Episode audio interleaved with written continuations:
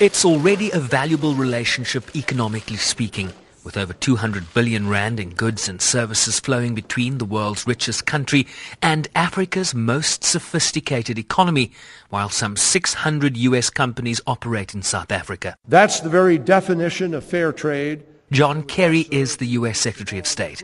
The United States is really pleased that South Africa has seized the opportunity to export high quality goods tariff free to the United States.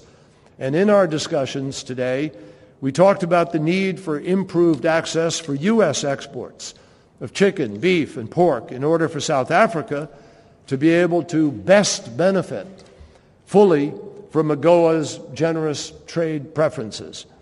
That's the very definition of fair trade that would best serve the interests of all, including South African consumers.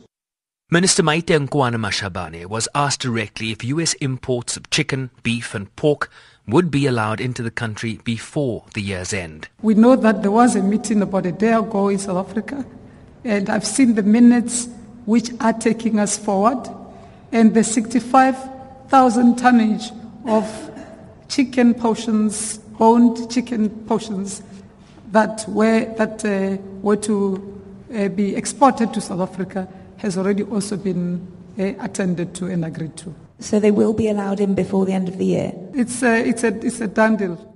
While South Africa has broadly been accepted into the new AGOA 10-year extension, an out-of-cycle review conditioned on its acceptance of meat imports from the US has left its inclusion in a tenuous position.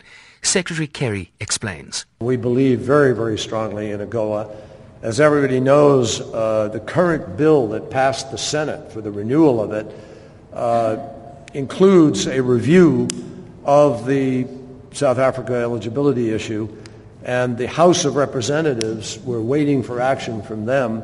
Uh, we have had a discussion about how important it is for South Africa itself to define the future road by responding to the concerns that have been expressed about U.S. exports. I'm confident the minister, as she said, is committed to that, and so um, we hope to proceed forward very smoothly. If South Africa were to be excluded over meat imports, it would lose the benefit of exporting $1.6 billion worth of goods annually into the U.S. market duty free, a prospect that increasingly seems unlikely but one it's been forced to seriously consider nonetheless. I'm Sherwin Bryce Pease in Washington.